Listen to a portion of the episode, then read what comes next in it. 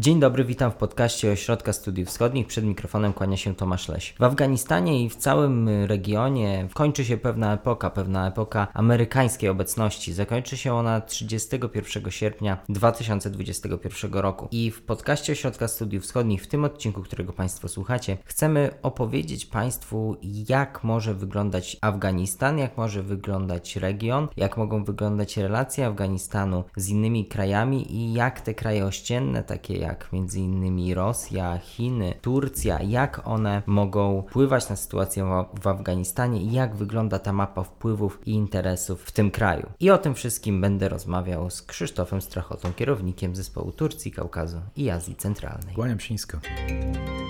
To jest podcast Ośrodka Studiów Wschodnich.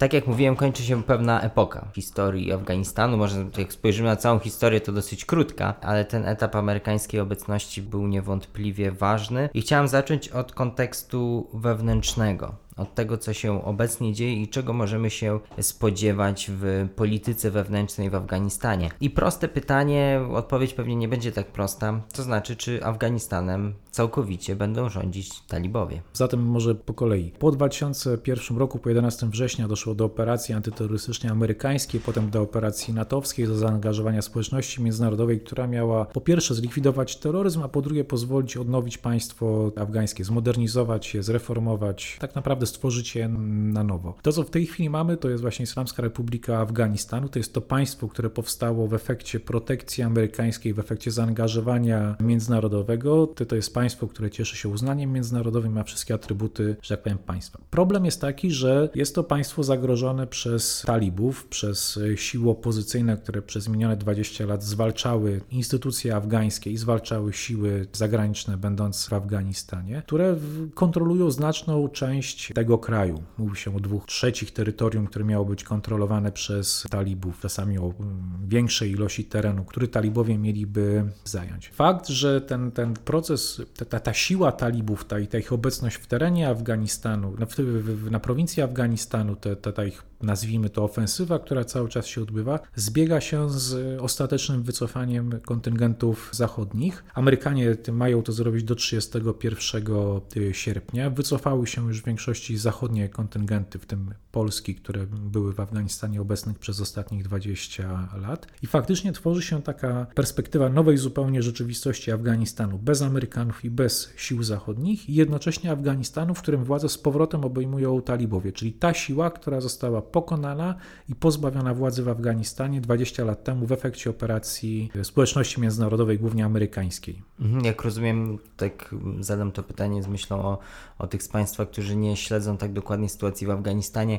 Jak rozumiem, talibowie nie działają na zasadzie opozycji wewnątrz państwa, tylko tworzą własne struktury e, quasi państwowe. Może tak znowu dla, dla, dla porządku. Mhm. Talibowie powstali w latach 90. jako radykalny ruch religijny, który włączył się w wojnę domową trwającą w Afganistanie, który doprowadził tak naprawdę do rozbicia wszystkich prawie sił, które wtedy w Afganistanie walczyły i do zajęcia prawie całej powierzchni kraju. Tu 90% y, Afganistanu było przez talibów kontrolowanych w latach 90. Y, to, co decydowało o specyfice talibów, to było wprowadzenie specyficznego ustroju politycznego, społecznego, prawnego, opartego dosyć proste i dosyć radykalne traktowanie prawa koranicznego. To państwo było wówczas uznane tylko przez trzy państwa na, na świecie, przez Pakistan, Arabię Saudyjską i Zjednoczone Emiraty Arabskie i tak jak mówiłem zostało rozbite przez y, Amerykanów po tym jak nie chcieli wydać Osamy Bin Ladena i sił odpowiedzialnych za ataki 11 września. Oni zeszli do podziemia, walczyli na początkowo o przetrwanie, potem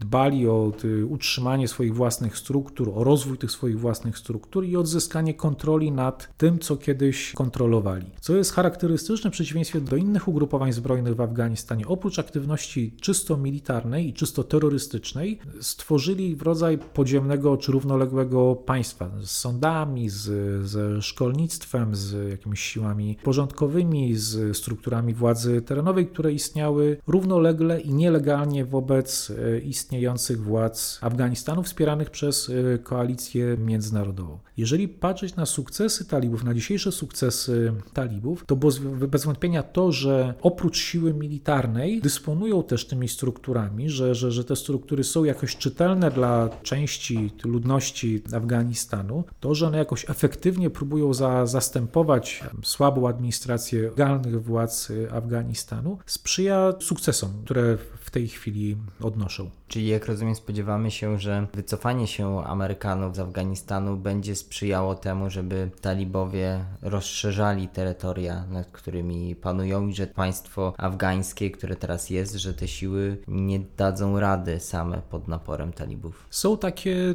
obawy, one są dosyć poważne, no bo ta ofensywa jakoś postępuje. Na pewno psychologiczny efekt odejścia Amerykanów jest bardzo ważny dla administracji afgańskiej i dla ludności, która postrzega, że rząd afgański teraz będzie miał słabsze oparcie na Zachodzie. Przesłanką do tego jest to, że Amerykanie zmniejszają finansowanie rządu afgańskiego i struktur afgańskich, co powoduje rozprężenie, frustrację mhm. czy konieczność rozglądania się za alternatywami przez część sił zbrojnych i przez część aparatu urzędniczego afgańskiego. No właśnie, tutaj pojawiają się doniesienia o demobilizacji części armii i nawet przechodzenia na drugą stronę armii afgańskiej. Czy one są prawdziwe? Takie przypadki oczywiście miały miejsce. Były oddziały, które przychodziły na stronę talibów, byli urzędnicy, którzy przechodzili na stronę talibów, tylko że trudno jest je uogólniać i trudno jest przesądzać, jaki będzie tego dalszy proces. Przypomnijmy, że siły armia i te siły policyjne Afganistanu to jest blisko 400 tysięcy ludzi, którzy cały czas kontrolują i Kabul, i wszystkie prowincjonalne stolice, wszystkie ośrodki administracji na poziomie dystryktów w Afganistanie. Tutaj ten, ten element psychologiczny, ten element zachwiania, ten element paniki, czy to nie jest już moment, żeby zmienić stronę, się pojawił i on lokalnie miał miejsce, ale jeszcze nie mamy do czynienia z takim zupełnym załamaniem się struktur y, afgańskich, struktur bezpieczeństwa i struktur administracyjnych. One się po prostu wycofały do większych ośrodków miejskich, które jest łatwiej y, bronić, gdzie jest lepsze oparcie w ludności cywilnej i gdzie można bardziej efektywnie wykorzystywać siły. Tak jak mówię, znaczy, gdyby to postępy talibów się utrzymywały, gdyby doszło do jakiegoś potężnego kryzysu w centralnych władzach Afganistanu, gdyby doszło do, i to jest rzecz najważniejsza, gdyby doszło do wstrzymania pomocy finansowej ze strony Amerykanów dla władz i sił afgańskich, można byłoby zakładać, że ten proces erozji e, rządu afgańskiego nastąpiłby błyskawicznie i wtedy faktycznie talibowie e, mogliby przejąć cały kraj. Ale to jeszcze nie jest ten moment. Ku temu idzie, ale to jeszcze nie został chyba przekroczony Rubikon. Ale porozmawiajmy chwilę i zatrzymajmy się przy tym, kim talibowie są dzisiaj. Czy to jest to samo ugrupowanie, ta sama grupa polityczna, która rządziła Afganistanem w latach 90. Czy jest tak samo radykalna, czy też, jeżeli przejęłaby władzę w Afganistanie, czy też cofnęłaby ten kraj, jeśli chodzi o, o, wartości demokratyczne, to wszystko, na co patrzymy z perspektywy świata zachodu. Spróbujmy najpierw spojrzeć, jakby kim byli talibowie w latach 90. i spróbować wskazać, gdzie jest ta różnica między dzisiejszymi talibami. W latach 90. oni powstali jako no, ten radykalny ruch religijno-polityczny w madrasach w Pakistanie w oparciu o afgańskich uchodźców. E, Wojciech Jagielski w swoich książkach bardzo ładnie opisuje jako młodych chłopakach, którzy nie widzieli świata i nie słyszeli o świecie inaczej niż tylko z perspektywy tych szkół religijnych, którzy zostali wysłani zresztą przy wsparciu armii pakistańskiej do Afganistanu, który zajęli wykorzystując swoją taką purytańską czystość przez likwidację warlordów, którzy tym Afganistanem wówczas e, rządzili. I ci młodzi chłopcy, którzy nie widzieli świata, wchodzący do, do miast, wchodzący do Kabulu, byli tym kompletnie jakby za, za, zakłopotani, tym chaosem wielkiego miasta, którego wcześniej jakby nie, nie znali, tą kulturą, tą obyczajowością, która znacząco różniła się od tego, czego uczono ich w madrasach. Z tej prostoty i z tego zgrzytu, w dużym takim uproszczeniu mówiąc, wyszło bardzo radykalne i bardzo takie, powiedziałbym, literalne i dość prymitywne jakby stosowanie egzekwowanie prawa koranicznego wobec ludności Afganistanu, z tymi osławionymi publicznymi egzekucjami, z obcinaniem rąk za złodziejstwo, z zaganianiem kobiet do domów, znaczy utrudnianiem ich obecności w przestrzeni publicznej, z więzieniem mężczyzn, dopóki im brody nie urosną na odpowiednią długość. To wtedy była bardzo mocna archaizacja na miarę mentalności talibów i na miarę potrzeb zrujnowanego dwudziestoletnią wojną kraju. Siłą rzeczy sporo się zmieniło. Zmienił się Afganistan. Sytuacja poprawiła się w wymiarze instytucji, w wymiarze możliwości rozwoju społecznego, w wymiarze możliwości dostępu do, do, do, do kultury, w wymiarze globalizacji, innego porządku niż tradycyjny porządek plemienny, innego porządku niż ten prosty porządek islamski, który proponowali talibowie w latach 90. Dzisiaj to jest inny kraj, więc siłą rzeczy inaczej nim trzeba byłoby rządzić. Czyli troszkę bliżej zachodu się Afganistan przesunął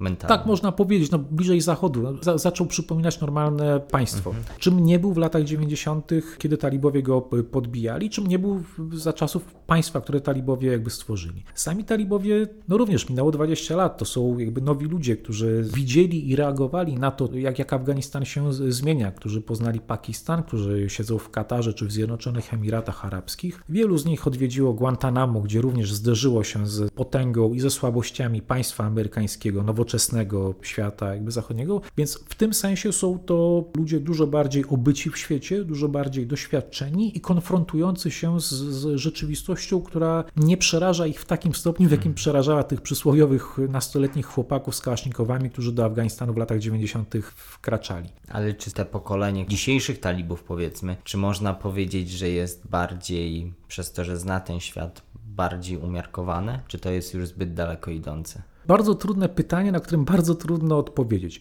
Pod pewnymi względami talibowie się zradykalizowali. W ciągu ostatnich 20 lat przeprowadzali na przykład ataki terrorystyczne, samobójcze ataki, yy, samobójcze ataki z udziałem dzieci, których wcześniej nie robili, których nie robili w latach 90. Weszli w krwioobieg yy, międzynarodówki terrorystycznej i czerpali d- doświadczenia z nich, czy wyciągali lekcje z tym, co się działo nie wiem, w Syrii, w Iraku, czy w innych miejscach na, na świecie. To nie wskazywałoby wprost na ich umiarkowanie. Z drugiej strony nauczyli się w większym stopniu nowoczesnego świata, nauczyli się Zachodu, nauczyli się mocarstw e, regionalnych, nauczyli się funkcjonowania i wykorzystywania instytucji, nowoczesnych instytucji państwowych, które w Afganistanie e, są, co sugeruje, że są bardziej umiarkowani, że są bardziej skłonni adoptować się do rzeczywistości, czy naginać zastaną rzeczywistość do swoich oczekiwań, a nie ją koniecznie łamać. Tylko jak z tego co mówisz, to bardziej rozumiem to jako nie mniejszą radykalizację poglądów i zmianę ideologiczną, a swego rodzaju pragmatyzm. Tak, to jest pragmatyzm. To jest chyba lepsze słowo niż umiarkowanie. Są pragmatyczni. Nauczyli się być bardzo brutalni, nauczyli się nowych metod, e, że tak powiem,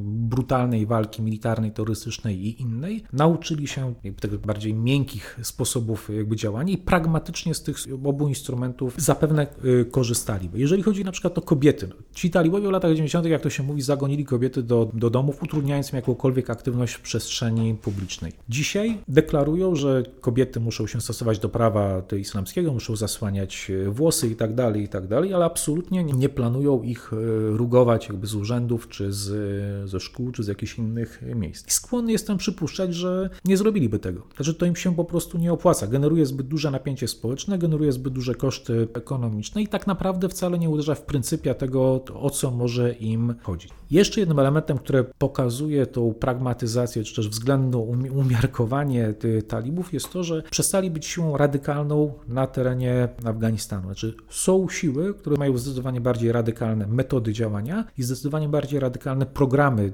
działania niż y, talibowie, No wykluczające pragmatyzację. zas- Właśnie to mnie bardzo zaskoczyło, jak czytałem artykuł, który napisałeś dla Tygodnika Powszechnego, że są oni tam niemal siłą prawie że centrową na mapie tych takich radykalnych ugrupowań. Tak, no jakkolwiek jest to centrum przesunięte daleko od tego, co my byśmy skłonni uważać za, za, za centrum, to w skali afgańskiej są, są siłą centrową.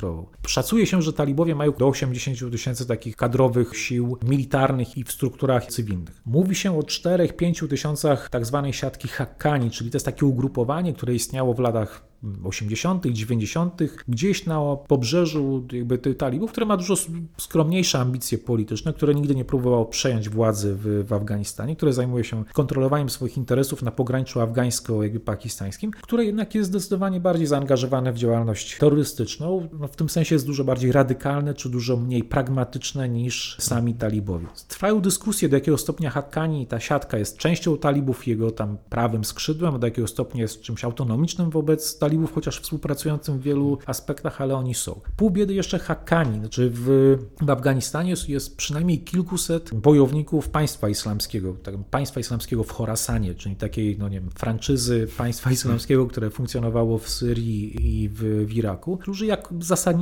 tożsamiają się z tamtym programem kalifatu niedoszłego z Syrii, z Iraku z lat 2014, 15, 16. Oni są no, super radykalni i w programie politycznym, i w, w działaniach, które robią. I tak naprawdę pozostają w konflikcie z talibami, bo delegitymizują się wzajemnie. Jako tacy są przez talibów zwalczani, co zbliża zresztą talibów do Amerykanów. Są wreszcie ugrupowania niedobitków, powiedzmy Al-Kaidy i całego szeregu ugrupowań międzynarodowych, Ujgurów, ugrupowań pakistańskich, ugrupowań złożonych z postsowieckich Tadżyków, Kirgizów, Kazachów, Turkmenów, które znowu gdzieś tam orbitują poza granicą jakby talibów, które są dużo bardziej radykalne w programie i w, w działaniu, które są niezdolne też do działania czy myślenia w kategoriach chociażby tworzenia struktur państwowych, parapaństwowych czy struktur jakby równoległych. I to wszystko powoduje, że talibowie są de facto siłą centrową, choć słowo to znaczy zupełnie coś innego niż w Europie. Tutaj na chwilę odejdziemy od tego kontekstu wewnętrznego stricte Afganistanu, a rozejrzymy się dookoła i porozmawiamy chwilę o różnych interesach różnych państw, które mogą tutaj swoje partie szachów w tej skomplikowanej afgańskiej rzeczywistości rozgrywać. Do Afganistanu jeszcze w kontekście wewnętrznym bezpośrednio wrócimy, będziemy rozmawiać o skutkach ewentualnych tego, co się tam dzieje, skutkach,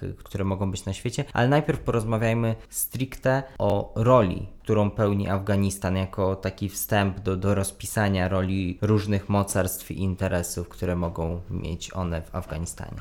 Bardzo taka specyficzna rzecz, która obrosła swego rodzaju mitologią na temat Afganistanu, bo lekko licząc 150 lat, żeby się nie cofać w głębszą jakby historię, w Afganistanie jakieś konflikty się toczą i one w jakimś stopniu angażują, czasami w decydującym stopniu angażują graczy zewnętrznych. Czasami się upatruje roli Afganistanu w tym, że są tam jakieś bogactwa, chociaż prawdą jest tam bogactw za bardzo nie ma. Czasami się mówi o jakiejś szczególnej roli tranzytowej, chociaż znowu ten Afganistan tej roli takiej de facto nie ma. Tak naprawdę, żeby to zrozumieć... Heartland. No, Heartland oczywiście. Ta, tak naprawdę Afganistan pełni rolę swoistego buforu i spędza sen z powiek jakby mocarstwom czy państwom, które są dookoła, jako obszar, który może zostać zajęty przez konkurenta politycznego, co samo z siebie powoduje kontrdziałanie innych partnerów, żeby do tego nie dopuścić. Stąd jest to z mniejszym lub większym naciskiem tocząca się ta proxy war przez ostatnich, no, lekko licząc, 150 lat. W XIX wieku to była rywalizacja między Rosją a Imperium Brytyjskim. Brytyjczycy bali się, że jak Rosjanie wejdą do Afganistanu, to zdobędą przełęcze i potem łatwo wjadą na brytyjskie Indie i im rozwalą imperium. Rosjanie z kolei chcieli sobie zabezpieczyć swoją własną Azję Centralną, złapać przełęcze, żeby Anglicy nie weszli na tamten y, obszar. Tak skrótowo, że tak powiem, ujmując. Brytyjczycy stoczyli trzy wojny w Afganistanie, próbując podporządkować go sobie, co tak naprawdę skończyło się fiaskiem i stanęło na, na takim utrzymaniu buforowego charakteru tego Afganistanu. Po rozpadzie Imperium Brytyjskiego tę pałeczkę przejął Pakistan, czyli ta część Indii Brytyjskiej, która z Afganistanem y, graniczy, która tak naprawdę obejmuje część Afganistanu, bo Pasztuni, ten najważniejszy naród, y, jakby państwotwórczy w, w Afganistanie, oni również licznie mieszkają w, w Pakistanie, więc dla Pakistanu to była kwestia dziedzictwa brytyjskiego, żeby im ktoś za plecy y, nie wyszedł, to była kwestia pacyfikacji swoich własnych Pasztunów i to była kwestia budowy głębi strategicznej, bo mieli konflikt z Indiami. Stąd Pakistańczycy na wszelkie sposoby próbowali kontrolować Afganistan albo w najlepszym razie uprzykrzyć życie tym, którzy chcieliby Afganistan kontrolować. Czyli rozumiem, że Pakistan będzie pełnił tutaj rolę kluczową i on ma najwięcej interesów, bo chce się zabezpieczyć. Tak, dla Pakistanu to, to jest absolutnie jakby jeden z dogmatów polityki bezpieczeństwa. Trzeba mieć głębię strategiczną, mamy konflikt z Indiami, trzeba mieć gdzie się przegrupować, gdzie się cofnąć, żeby nas Strefa Indie buforowa. nie... Tak, i trzeba za wszelką cenę nie dopuścić, żeby Indie albo ich sojusznicy byli um- umocowani w Afganistanie. Więc to jest ta przeogromna determinacja. W czasie wojny z Sowietami Pakistańczycy byli tym pasem transmisyjnym. Osobiście byli zainteresowani, żeby wspierać mujahedinów w Afganistanie. Oczywiście nie wszystkich mujahedinów, fajnych mujahedinów, tych, którzy byli dla nich jakby przyjaźni, ale mujahedinów. To Pakistańczycy wylansowali ruch talibów. Który znowu dawał im nadzieję na to, że zajmą Afganistan i będą mieli z tym Afganistanem e, spokój. Przemuszeni przez Amerykanów musieli cofnąć oficjalne wsparcie dla talibów, ale te połączenia między nimi się utrzymały i trwają do tej pory. Również dzisiejsi talibowie, jeżeli z kimkolwiek są związani, na kogokolwiek mogą liczyć, ktokolwiek może im zapewniać pewien parasol bezpieczeństwa, to są właśnie Pakistańczycy, którzy, tak jak mówię, chcą w minimum aspiracji mieć spokój w Afganistanie, Czyli mieć... ten po, a ten spokój a gwarantują im talibowie? Tak, bo to jest siła, która jest zależna od y, Pakistańczyków, która jest związana z Pakistanem, która jest z iluś powodów skonfliktowana z Iranem, czy, czy ma trudniejsze relacje z Rosją i obszarem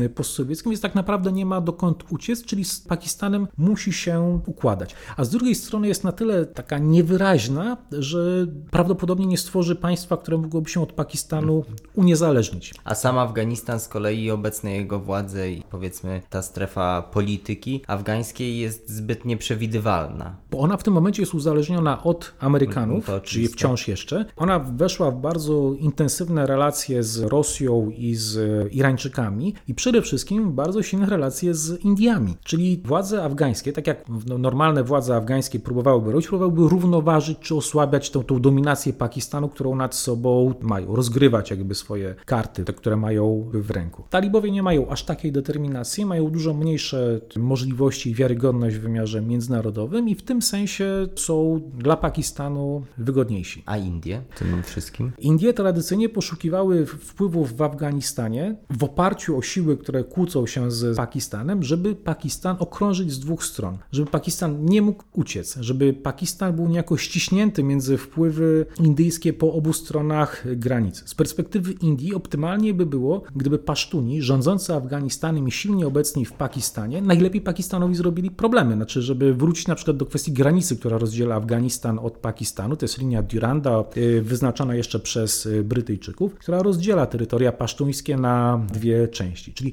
Indie widzą w- Afganistanie możliwość takiego y, Konia trojańskiego. za, za plecami Pakistanu, co oczywiście jest czarnym snem władz w Islamabadzie. To przesuwając się trochę dalej, Iran. Tutaj e, z tego co rozmawialiśmy wcześniej, interesy Iranu kończą się razem z wyjściem Amerykanów. Nie ma Amerykanów w pobliżu, nie ma problemu. Tak, chociaż no to jest troszeczkę bardziej jakby sk- skomplikowane. Afganistan jest takim starożytnym Iranem, jest w mapie mentalnej Irańczyków częścią wielkiego Iranu. Tadżycy, którzy stanowią drugą, a może i pierwszą co do wielkości grupę zamieszkującą Afganistan, mówią de facto po persku. Są częścią kultury perskiej, częścią kultury Iranu. I ten Iran pretensje wobec Afganistanu miał zawsze. Jeszcze w XIX wieku zajmował, próbował zajmować Herat, w czym skądinąd byli zamieszani, czy Jan Witkiewicz, taka głośna postać z historii szpiegowsko-rosyjsko-brytyjskich w XIX wieku, czy, czy Iliński na służbie Czartoryskiego i Persów, więc te, te, te ambicje do tego, żeby kontrolować jakoś ten obszar były. Wzmocniło się to za czasów Szacha, kiedy akcentowano kwestie panirańskie i zostały przejęte przez Republikę Islamską Iranu, które również jakby było za, zainteresowane, żeby rozszerzać te swoje wpływy. I w oparciu o Tadżyków, i w oparciu o Hazarów, grupę etniczną, która w Afganistanie zajmuje, która jest szyitami, która przez talibów była bardzo Δηλαδή την εμπειρία. Irańczycy byli też zaangażowani we wspieranie sił antytalibańskich w latach 90. i znaleźli się o krok od otwartego konfliktu zbrojnego z talibami w latach 90. Natomiast prawdziwym takim game changerem było pojawienie się Amerykanów. Amerykanie pojawili się w Afganistanie niemal równolegle z tym, jak George Walker Bush oznajmił, że istnieje oś zła, do której zalicza się również Iran i chwilę przed tym, jak Amerykanie zajęli Irak. Irańczycy pomyśleli, że są wciśnięci między bazy amerykańskie z Iraku i z Afganistanu, i że Iran będzie następny. Stąd jakby Afganistan stał się przede wszystkim śródlądowym lotniskowcem Stanów Zjednoczonych i o tyle był dla Iranu przerażający. Irańczycy w ramach czystej pragmatyki zwalczali Amerykanów w Afganistanie, współpracowali z talibami, z którymi się skądinąd nie lubili. Musieli się pożegnać z Hazarami, którzy z kolei z Amerykanami bardzo mocno współpracowali, bo to im się tam jakoś bardziej opłacało. Ale w tej sytuacji, kiedy Iran ma duże problemy gospodarcze, kiedy ma rozdmuchaną politykę zagraniczną na Bliskim Wschodzie, w Syrii, w, w Libanie, w Jemenie, w iluś jeszcze innych zakątkach jakby świata, nie stać go na aktywne prowadzenie polityki w Afganistanie. Więc ja skłonny byłbym przypuszczać, że to, że Amerykanie stamtąd wychodzą, jest załatwieniem strategicznego celu, że oni przestają być okrążeni, że, że samoloty amerykańskie raczej nie nadlecą na cele irańskie strony afgańskiej, A sytuacja w Afganistanie, zobaczymy jak się będzie jakby działa, ale Irańczycy nie mają jakichś szczególnych ambicji, żeby jakiś proirański rząd przejął władzę w, w Kabulu czy, czy w jakichś innych Mhm. prowincjach. Myślę, że to jest taka zachowawcza polityka. Oni oczywiście są niechętni talibom, oczywiście są niechętni Pakistanowi, ale to nie jest jakby czas i miejsce, żeby się w tej chwili Iran napinał i angażował jakoś w Mhm. tę awanturę afgańską. Rozumiem, w pewnym sensie podobnie sprawa wygląda w przypadku Chin, których też kwestia obecności amerykańskiej tam mogła być tematem dosyć newralgicznym. Czy Chiny jakiekolwiek interesy w tym regionie mają lub mogą mieć? Z Chinami jest sprawa otwarta. No, Chiny uczą się być mocarstwem globalnym, nie mają zbyt wielu świeżych, y, takich sprawdzonych doświadczeń z y, przeszłości, więc tak jak mówię, się uczą. Na pewno to, że Amerykanie znikają, jest dla nich dużym sukcesem. Z drugiej strony, to, że Afganistan może się pogrążyć w chaosie, jest dla nich znowu czarnym snem, bo mają poczucie, że Xinjiang y, czy Turkestan Wschodni, ta za- zachodnia część Chin, zamieszkała przez mniejszość muzułmańską, jest takim elementem niepewnym. Jest strach, tak jak był strach w latach 90., że z Afganistanu przyjdzie wsparcie dla jakiejś irredenty, dla jakichś y, separatyzmów i fundamentalizmów w zachodnich Chinach. To jest coś, co Chińczycy trzymają bardzo wysoko na sztandarach, że oni są przeciwko separatyzmowi, fundamentalizmowi, radykalizmowi i innym tego typu tam y, rzeczom. Jest to o tyle jakby uzasadnione, że w Afganistanie faktycznie funkcjonuje Islamski Ruch Wschodniego Turkestanu, organizacja terrorystyczna powiązana z, z Al-Kaidą, w której są chińscy Ujgurzy, których jakby docelowym planem jest wywołanie powstania, jest oderwanie Turkestanu Wschodniego od Chińskiej Republiki Ludowej. Cel bardzo mało realistyczny w tej chwili, na, na, na który wrażliwi są Chińczycy. Więc to jest dla nich powód do, do niepokoju. Czy Afganistan się nie stanie rozsadnikiem niepokoju? Dla Ujgurów, czy dla Azji Centralnej? Czy konflikt No się nie rozleje? Właśnie tu wchodzimy w Rosję tak naprawdę, która ma obawy podobne w kontekście Azji Centralnej. Tak, ale jeszcze ja bym wrócił na sekundkę do Chińczyków. Dla Chińczyków jakby strategicznym partnerem, a można powiedzieć klientem y, jest Pakistan, więc zakład, można zakładać, że Chińczycy swoje interesy będą chcieli robić za pośrednictwem Pakistanu.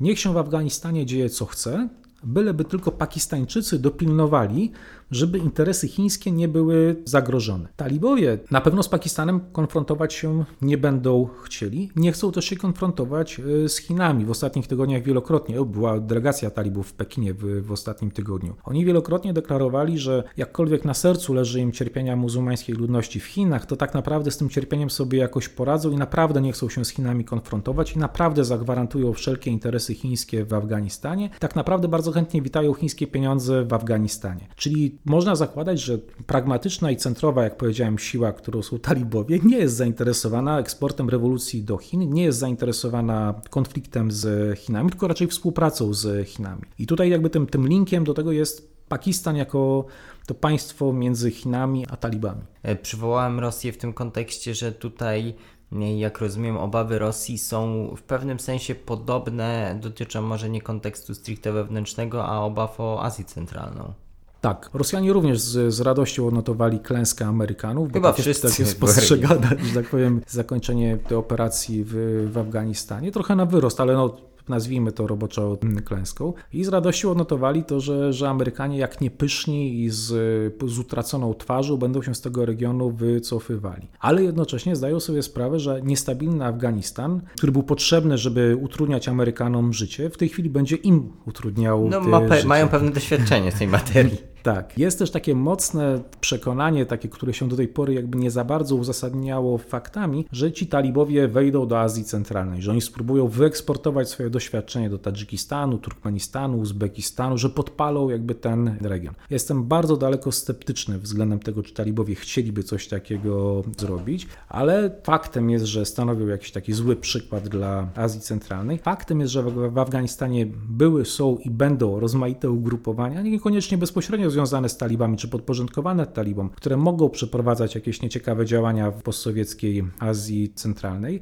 Faktem jest, że każde z państw Azji Centralnej ma swoje problemy. Niektóre mają ich więcej, niektóre ich mają mniej, ale tak naprawdę obawa, że ktoś pchnie palcem nie w tym momencie, w którym trzeba, uderzy w jakiś wrażliwy punkt i że to się sypnie, on jest realny. Jest wreszcie w głowach bardzo duże przekonanie, że niestabilność Afganistanu stanowi natychmiastowe zagrożenie dla Azji Centralnej. Czyli co jest głównym, no, rozumiem, że głównym celem Rosji jest y, zagwarantowanie status quo w Azji Centralnej, żeby tam talibowie nie podpalili Azji Centralnej, ale w jaki sposób Rosja to ma zamiar realizować? Przez, nie wiem, jakieś uspokojenie relacji, dogadanie się z talibami? To pytanie, zwłaszcza w kontekście ostatniego spotkania delegacji talibów w Moskwie. Czy raczej chodzi po prostu o to, żeby Afganistan był stabilny i nie eksportowały się różne ekstremizmy z tego kraju? Ja bym powiedział w ten sposób, że Rosja jest krajem bardzo doświadczonym i bardzo ambitnym, w związku z tym nie jest jej celem zachowanie status quo, tylko wzmocnienie swojej obecności. Znaczy, element jakby zabezpieczania się od talibów budowany jest na tym, że te relacje polityczne z talibami oni mają od y, ładnych kilku lat. Tajemnicą Poliszynela jest to, że Rosjanie dozbrajali talibów i płacili im za głowę amerykańskich żołnierzy, co, co było przedmiotem dyskusji prasy amerykańskiej i dalece niekorzystnie wpływało na klimat między tymi państwami. Czyli to jest jakby poczucie tego, że kanały komunikacji między Moskwą a talibami są. Zakładam, że oni również czytają talibów jako siłę pragmatyczną, a zatem nie niezainteresowaną w eksporcie niestabilności. A wrażeniem, które talibowie robią w Azji Centralnej czy w Chinach, zakładam, że oni będą uzasadniali, czy już uzasadniają wzmocnienie swojej obecności w Azji Centralnej, zwiększenie obecności wojskowej, podtrzymanie tego strachu władz w Duszanbe, w Biszkeku, w Taszkencie czy w Aszchabadzie, że są zagrożeni, że to tylko Rosja może ich przed tym obronić. Stąd ćwiczenia, stąd dozbrajanie sił rosyjskich, które są w regionie, stąd zabiegi o to, żeby zwiększyć obecność obecność militarną Rosji w Azji Centralnej. To jest również okazja do tego, żeby Chińczyków ustawić na miejscu. Przez ostatnich powiedzmy 15-20 lat coraz mocniej wykształcił się taki system równowagi między Rosją a Chinami, w Azji Centralnej, który tak naprawdę oznaczał ustąpienie miejsca przez Rosję, żeby Chiny mogły tam wejść i takiego jakby modelu, że Chińczycy dominują w gospodarce, czy też realizują swoje interesy polityczne przez e, kwestie gospodarcze i polityczne, natomiast Rosjanie przez kwestie polityczne i bezpieczeństwa. Tutaj jakby zagrożenie ze strony Afganistanu pozwala pokazać państwom Azji Centralnej, czy pozwala tworzyć takie wrażenie, że są nieprzygotowani, czyli są zależni od e, Rosji, pozwala pokazać Chińczykom, że no ze swoimi pieniędzmi wszystkiego nie załatwicie, że tutaj są jednak potrzebne twarde instrumenty polityczne, wojskowe i to Rosja je zapewnia. Czyli Rosjanie liczą na to, że sytuacja w Afganistanie nie przeleje się przez granicę i że talibowie będą raczej partnerem tonującym te konflikty wewnątrz y, Afganistanu. Liczą na to, że to wrażenie, które zrobili, pozwoli im uzasadnić zwiększenie swojej obecności w Azji Centralnej postsowieckiej i doraźnie też pozwoli im wzmocnić swoje znaczenie w relacjach z Chinami, że, że jakkolwiek Chiny patrzą na Rosję z rosnącym pobłażaniem i wyższością, że to jest kraj, który jest niezmodernizowany, nie wytrzymuje tempa wyścigu jakby globalnego. Przypomnę, że jednak masa mięśniowa, ta, ta siła militarna jakby Rosji to jest jednak coś, z czym trzeba się liczyć i nie wszystko da się kupić za pieniądze, tak jak być może Chińczycy skłonni byliby y, myśleć. Jak mówimy o Rosji, to krajem ambitnym, który realizuje w regionie dosyć właśnie ambitną politykę, jest Turcja, z którą Rosja tak. Wymienialiśmy chyba z dwa czy trzy razy podczas różnych wydarzeń e, w roku 20 czy nawet jeszcze w 21 wymienialiśmy e, słowo proxy war, wojna zastępcza. Pojawiało się to kilka razy w kontekście chociażby Syrii, czy też Górskiego Karabachu. No i chciałem zapytać o te interesy Turcji w regionie, czy tutaj znowu może być jakiś obszar pewnego rodzaju rozbieżnych interesów z Rosją. Tak, może słowo na temat samej Turcji, bo Republika Turecka w ogóle, a już zwłaszcza pod rządami AKP w, w, ciągu ostatnich 20 lat, ma przeogromne ambicje i równocześnie funkcjonuje na kilku takich płaszczyznach ideologicznych, które pozwalają uniwersalizować interesy samej jakby Turcji. Więc Turcja jest siłą, która wspiera siły muzułmańskie i odwołuje się do świata muzułmańskiego na całym świecie. Jedna tylko gwiazdka, więcej o polityce zagranicznej w naszym poprzednim podcaście, link w opisie, tam bardzo ciekawie Krzysztof Strachota opowiadał o tym wszystkim, co teraz w, w dwóch, trzech zdaniach zostało zapowiedziane.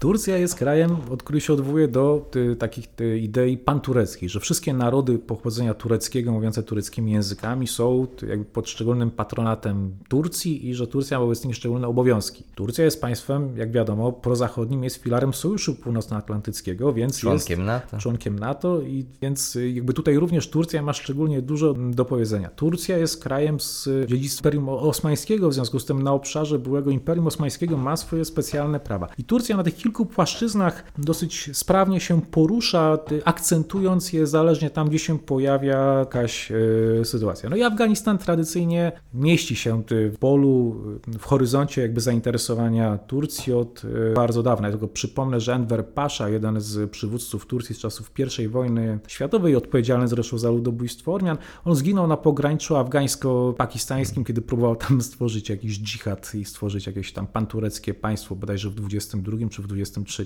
roku, 100 lat temu. Turcja zaangażowała się w Afganistanie w 2001 roku, czyli zaraz po tym, jak pokonano, rozbito talibów i jeżeli mnie pamięć nie myli, byli pierwszym państwem w ramach natowskiej misji ISAF, które przejęło hmm. dowództwo nad tą natowską częścią operacji, akcentując właśnie, że oni są z jednej strony państwem natowskim, wiernym sojusznikiem i silnym jakby członkiem, a z drugiej strony są państwem islamskim, który rozumie jakby specyfikę kulturową i... Sprytny. E, tak. Więc oni w tym Afganistanie próbowali być, akcentując swoją sojuszniczą wagę i nie wchodząc w konflikt z siłami jakby miejscowymi, utrzymując jakby swoją obecność, ta flaga turecka, która tam gdzieś e, musiała powiewać. Teraz mamy do czynienia z taką sytuacją, że ci Amerykanie się wycofują, wycofało się NATO. Ono się wycofało w 2014 roku, ale wycofało też, też obecnie misje szkoleniowe i wspierające, które, które funkcjonowały po zakończeniu misji ISAF. Jest problem, znaczy, bo Zachód obawia się, że te wszystkie, ten bilion dolarów, który został włożony w Afganistan, pójdzie z wiatrem, znaczy i z ogniem. Dosłownie obawiają się, że, że to państwo się kompletnie rozleci, że ten rząd nie utrzyma strategicznych jakby punktów, które przejdą pod kontrolę talibów. Wreszcie, że jeżeli talibowie przejęliby pełnię władzy, to wyjadą stamtąd wszystkie ambasady zachodnie, no bo nie będzie po co tego utrzymywać. W związku z tym Turcja miała taki fantastyczny pomysł, którym się zwróciła do NATO i do Amerykanów, że oni są gotowi poświęcić się i przejąć kontrolę nad międzynarodowym lotniskiem Hamida Karzaja w Kabulu, przejąć to od Amerykanów. I w ten sposób wyświadczyć tę wielką przysługę światu zachodniemu, że będą pilnować jakby tych podstawowych jakichś nienaruszalnych jakby zasad tego Afganistanu za pieniądze natowskie, przy wsparciu politycznym natowskim, przy wdzięczności ze strony NATO i e, Stanów Zjednoczonych, jednocześnie budując swoją pozycję w Afganistanie i próbując mediować między rządem w Kabulu a talibami. taki ich obecności. Tak. seeing. I faktycznie realnie to byłaby taka rzecz, która pozwoliłaby utrzymać tę wrażliwą infrastrukturę w rękach zachodnich, która pozwoliłaby na w miarę normalne funkcjonowanie chociażby komunikacyjne Afganistanu, która faktycznie pozwalałaby Amerykanom wycofać swoich żołnierzy stamtąd, która faktycznie byłaby elementem deeskalującym napięcia, bo być może Turcy z talibami by się jakoś dogadali, żeby nie strzelali jedni do drugich. Ale Amerykanie ku temu jakoś tak się specjalnie nie, nie skłaniali. To wciąż chyba nie jest przesądzona decyzja, ale staje się coraz bardziej realna, że ci Turcy mogliby to lotnisko przejąć i tak naprawdę zostać wiodącym państwem zachodnim z jakąkolwiek liczącą się i sprawczą obecnością militarną na miejscu. Amerykanie chcą zostawić jeszcze 650 żołnierzy na, na miejscu, ale to jest jakby rzecz wtórna. Oni bez lotniska, bez takiego całego zaplecza mają raczej bierne znaczenie. I to powodowało, że osiągając jakby ten cel, przejmując to lotnisko, dogadując się z talibami, a te targi cały czas trwają, bo talibowie straszą, że wszystkie obce siły muszą się wycofać. Turcy mówią, że spokojnie, spokojnie, dogadamy się, no i pewnie jakoś tam się dogadają. Ale to, to, to by bardzo wzmocniło obecność turecką na, na miejscu. Każdy rząd afgański byłby uzależniony od Turków, wszystkie ambasady były uzależnione od Turków, to faktycznie byłby najważniejszy pas transmisyjny do kontaktów z Afganistanem. Turcy, którzy mają doskonałe relacje z Pakistańczykami, mogliby też jakby rozwinąć swoją politykę międzynarodową, regionalną, byliby przy wielu ważnych stołach. Znaczy to brzmi jak tak w ogóle dobra propozycja w kontekście też stabilności regionu, bo to jest pogodzenie interesów kilku graczy z tego co mówisz. Na zupełnie takim podstawowym czy naskórkowym jakby poziomie, bo to absolutnie nie gwarantuje rozwiązania konfliktów wewnętrznych czy stworzenia instrumentów do rozwiązania konfliktów wewnętrznych w Afganistanie. Ale mogło być pewnym takim elementem stabilizującym przynajmniej część tarć jakby międzynarodowych i pozwalających rosnąć pozycji tureckiej w wymiarze międzynarodowym wokół Afganistanu. No i tutaj się pojawia ta Rosja, znaczy, bo te, te relacje rosyjsko-tureckie one są bardzo złożone. One mają w bardzo wielu aspektach element strategicznego sojuszu, nie bójmy się tego, ale w bardzo wielu momentach mają charakter ostrego i otwartego konfliktu, znaczy gdzie jedni i drudzy żołnierze giną w efekcie działań tej strony przeciwnej. Takie love and hate. Tak, bo bardzo klasyczna i bardzo rozbudowana jakby tego typu relacja. Dość, że pojawienie się Turków w Afganistanie, czy przyjęcie przez nich takiej jakby roli, znaczy wzmacniałoby tę ambiwalencję wobec Rosjan. Znaczy Rosjanie mieliby partnera, Turek jest lepszy niż Amerykanie na, na miejscu. Tak naprawdę Turka można byłoby szachować rozmaitymi rzeczami i rachunki odbierać w Libii, w Syrii czy nie wiem, na gazociągach przez Morze Czarne, ale z drugiej strony byłby to znaczący wzrost pozycji tureckiej i w ramach NATO, jeżeli by się to odbywało na prośbę Amerykanów, i w regionie, jeżeli chodzi o relacje z Pakistanem, z Chinami czy z innymi rzeczami, i przez fakt przełożenia Turków na lokalnych aktorów, co prędzej czy później w jakiejś formie by e, nastąpiło. Jeżeli pamiętamy o tym, że Turcy kilkukrotnie w ostatnich latach wykonywali gesty pod adresem państw postsowieckich, gdzieś tam rezonujących tę panturecką jakby ideologię, konsekwentnie, chociaż retorycznie broniąc Tatarów krymskich, angażując się w Azji Centralnej, w Kirgistanie, w Kazachstanie czy, czy w Uzbekistanie, akcentując tam swoją obecność i swoje wpływy. Czy przede wszystkim w Azerbejdżanie, gdzie doprowadzili do, do zwycięstwa Azerbejdżanu w wojnie z Armenią, to wszystko powoduje, że Rosjanie patrzą na Turków i ta rosnąca pozycja Turków, to zwycięstwo w wojnie w Karabachu, ono w Azji Centralnej ono rezonuje, ono sprawia, że Turcja jest postrzegana jako naprawdę poważne państwo. Więc Rosjanie muszą się liczyć z tym, że Turcy w Kabulu znaczy zyskaliby znowu kilka punktów mocy w tej grze o obszar jakby postsowiecki, co generowałoby napięcia. Więc tak jak mówię,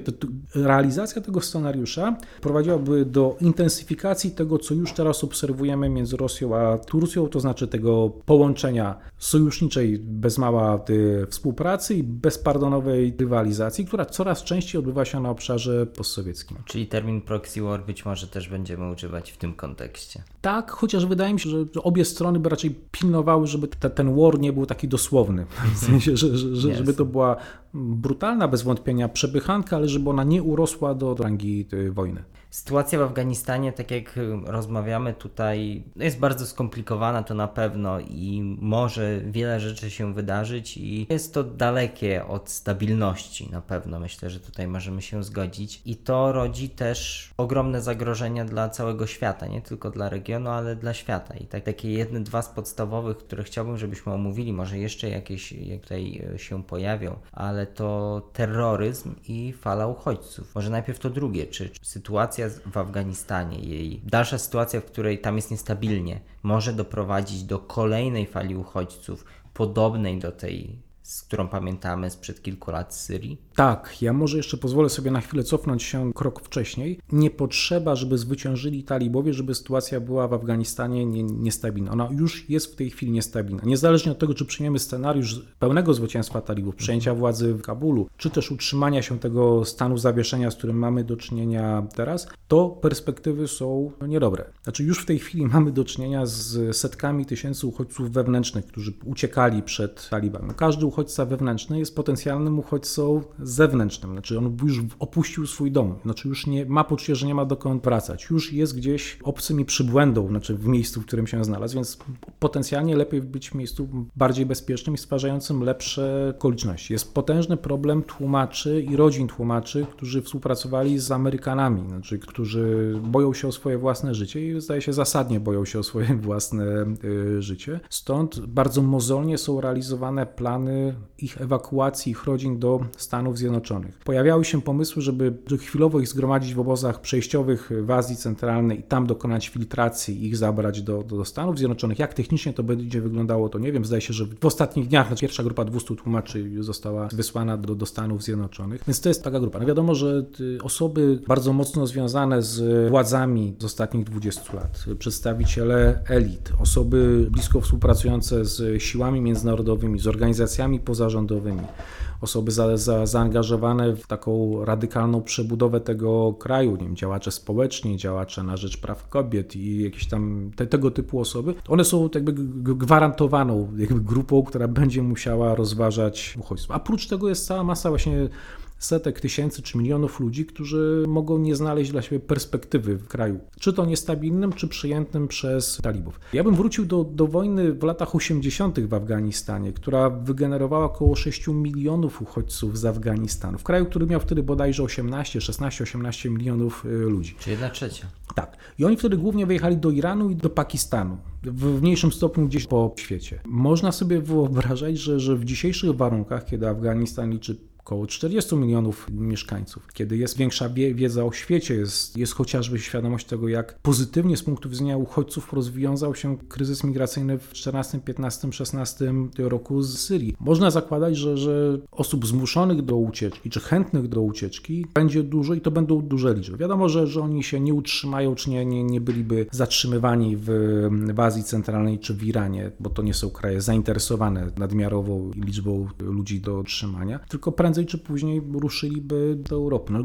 generalnie jest w tym duży potencjalny problem.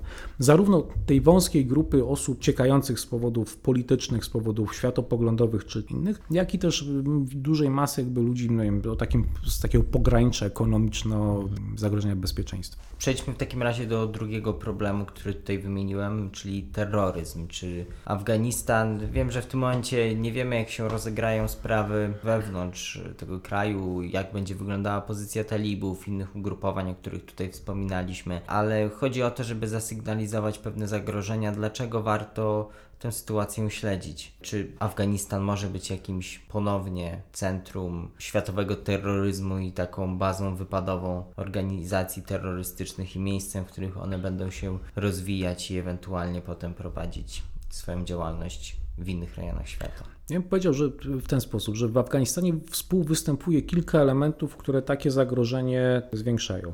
Po pierwsze, mamy do czynienia z państwem tak czy inaczej dysfunkcyjnym, tak czy inaczej państwem, które nie sprawuje kontroli nad całym swoim terytorium. Dotyczy to oczywiście rządu Kabulu, dotyczyło to rządu w Kabulu w jego szczytowym momencie i szczytowym jakby wsparciu Amerykanom i dotyczy to talibów teraz, czy gdyby zajęli cały kraj. Znaczy to byłaby dosyć iluzoryczna kontrola nad tym, co się w kraju dzieje. W takiej sytuacji są ogromne przestrzenie do działalności nielegalnej, terrorystycznej, kryminalnej, pamiętajmy o narkotykach w Afganistanie i innych rzeczy. Drugi element, Afganistan jest krajem, w którym od 40 lat tak naprawdę cały czas toczy się konflikt zbrojny. To znaczy dostęp do broni, użycie, szkolenie, ćwiczenie, tego typu jakby rzeczy, znowu tworzył ten kraj bardzo wygodnym poligonem i bazą rekrutacyjną dla działalności organizacji terrorystycznych. Kolejnym elementem jest to, że Afganistan jest krajem o dosyć dużych napięciach ideologicznych. To jest współwystępowanie wielu grup islamskich o bardzo radykalnych programach, to są sprzeczne sprzeczne ze sobą interesy mocarstw i kalkulacje jakieś tam polityczne, więc znowu tworzy to swego rodzaju laboratorium, swego rodzaju giełdę do rozmaitych ideowych podstaw do tego, żeby się w działalność terrorystyczną angażować i to jest też element przyciągający ludzi z zewnątrz, dla których mniej lub bardziej trafnie Afganistan może się kojarzyć z tym, że to jest właśnie to miejsce, w którym można osiągnąć mistrzostwo w tym sporcie,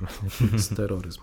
Wreszcie Afganistan ma, nazwijmy to, tradycje terrorystyczne. Nie w sensie, że sami Afgańczycy byli tymi terrorystami, ale że właśnie Afganistan tworzył warunki do tego. Jakby nie było, Osama Bin Laden i liczni ochotnicy z krajów głównie arabskich w latach 80. przyjeżdżali na dżihad przeciwko Sowietom. Oni tam zostali i rozwijali swoje, że tak powiem, zdolności w latach 90., czego efektem było 11 września, Al-Kaida i naprawdę wzbicie się na światowy poziom, przekroczenie pewnych barier, które terroryzm sobie stawiał przed 11 września. W kolejnym okresie w Afganistanie powstawały ugrupowania terrorystyczne Uzbeków i Tadżyków postsowieckich, Pakistańczyków, którzy się tam chowali, Ujgurów. Przyjeżdżali tam Niemcy, inni Europejczycy, którzy się tam szkolili. W pewnym momencie Syria i Irak troszeczkę zdystansowały Afganistan jako ten kraj atrakcyjny, wiodący, ale te, te, te, wszystkie uwarunkowania i część z tych ludzi w Afganistanie została. No, warunki są bardzo podobne. Część zresztą ludzi, którzy trafiło do Syrii, trafiło tam z, z Afganistanu, łącznie z, zresztą z Zarkawim, który był protopla ojcem chrzestnym państwa islamskiego w, w, Syrii. W związku z tym ryzyko, znaczy, że, że, że tacy ludzie będą się tam gromadzić, że pewne idee będą tam krążyć, że są pewne warunki do przećwiczenia rozmaitych umiejętności czy wymyślania nowych pomysłów, zainteresowanie państw zewnętrznych, które z bardzo doraźnych czy punktowych interesów mogą wspierać finansowo, szkoleniowo, czy zapewniać jakiś parasol nad jakimiś ludźmi, ludźmi. Niekoniecznie z celem, żeby przeprowadzić atak terrorystyczny w jakimś tam konkretnym e, miejscu, ale doprowadzając do, które tak jak Amerykanie jakoś tam przyczynili się do tego, że, że, że Osama Bin Laden nie znalazł się przypadkiem w Afganistanie, tylko znalazł się w ramach pewnego projektu, który Amerykanie dla Afganistanu tam jakoś przewidzieli czy, czy, czy sponsorowali. Afganistan jest miejscem, który stwarza większe niż wiele innych miejsc na, na świecie zagrożenie do tego, że ten terroryzm będzie się tam rozwijał. Tak jak mówię, o nieprzesądzonym jakby charakterze, o nieprzesądzonym kierunkach jakby działania, niekoniecznie w tradycyjnych metodach, bo przypomnę, Afganistan już kiedyś był miejscem, gdzie przesunięto horyzont ataków terrorystycznych, atakując Pentagon, o czym mało kto pamięta, i The World Trade Center w, w Nowym Jorku, więc wszystko jest możliwe. Zaczęliśmy od Amerykanów i oczywiście pretekstem do tej rozmowy i jej powodem jest wyjście Amerykanów z Afganistanu. E, Więc chciałem w związku z tym zapytać, i tak ten podcast zakończymy. Chciałem zapytać o znaczenie tego wyjścia Amerykanów z Afganistanu i czy można powiedzieć, tak jak wiele osób mówi, że Amerykanie przegrali, że to jest dowód porażki, to wycofanie się. Jeżeli chodzi o ten najbardziej maksymalnie postawiony wariant budowy nowego świata, budowy Pax Americana, to tak, Amerykanie oczywiście spektakularnie tutaj przegrali. Afganistan będzie raczej, przynajmniej w najbliższym czasie, znakiem ich porażki, a nie znakiem ich sukcesu. Oczywiście w wersji tam minimalnej to jakieś sukcesy osiągnęli, no, zlikwidowali Al-Kaidę, nie było ataków na terytorium amerykańskie z Afganistanu czy z podobnych państw, gdzie prowadzili swoje operacje. Osama Bin Laden został zabity.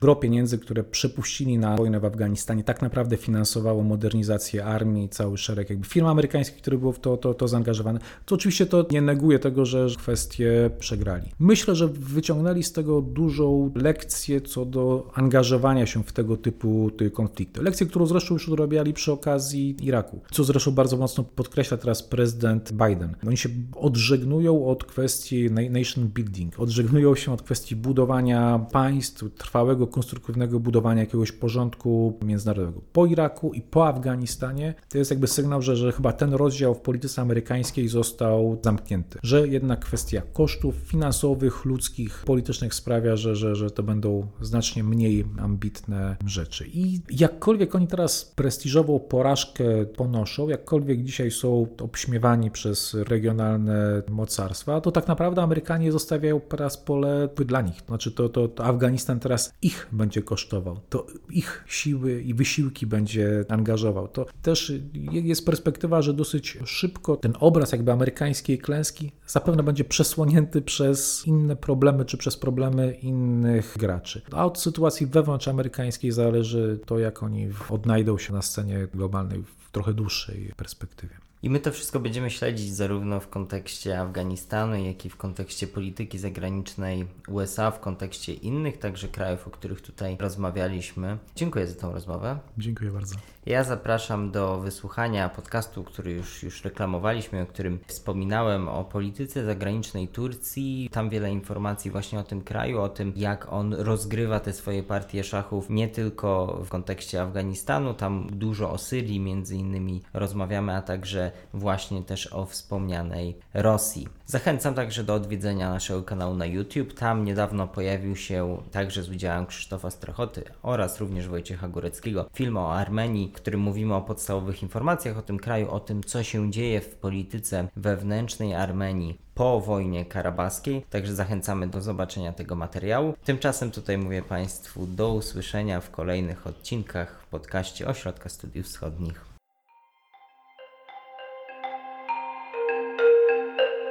Wysłuchali Państwo podcastu Ośrodka Studiów Wschodnich. Więcej nagrań można znaleźć na stronie www.osw.waw.pl.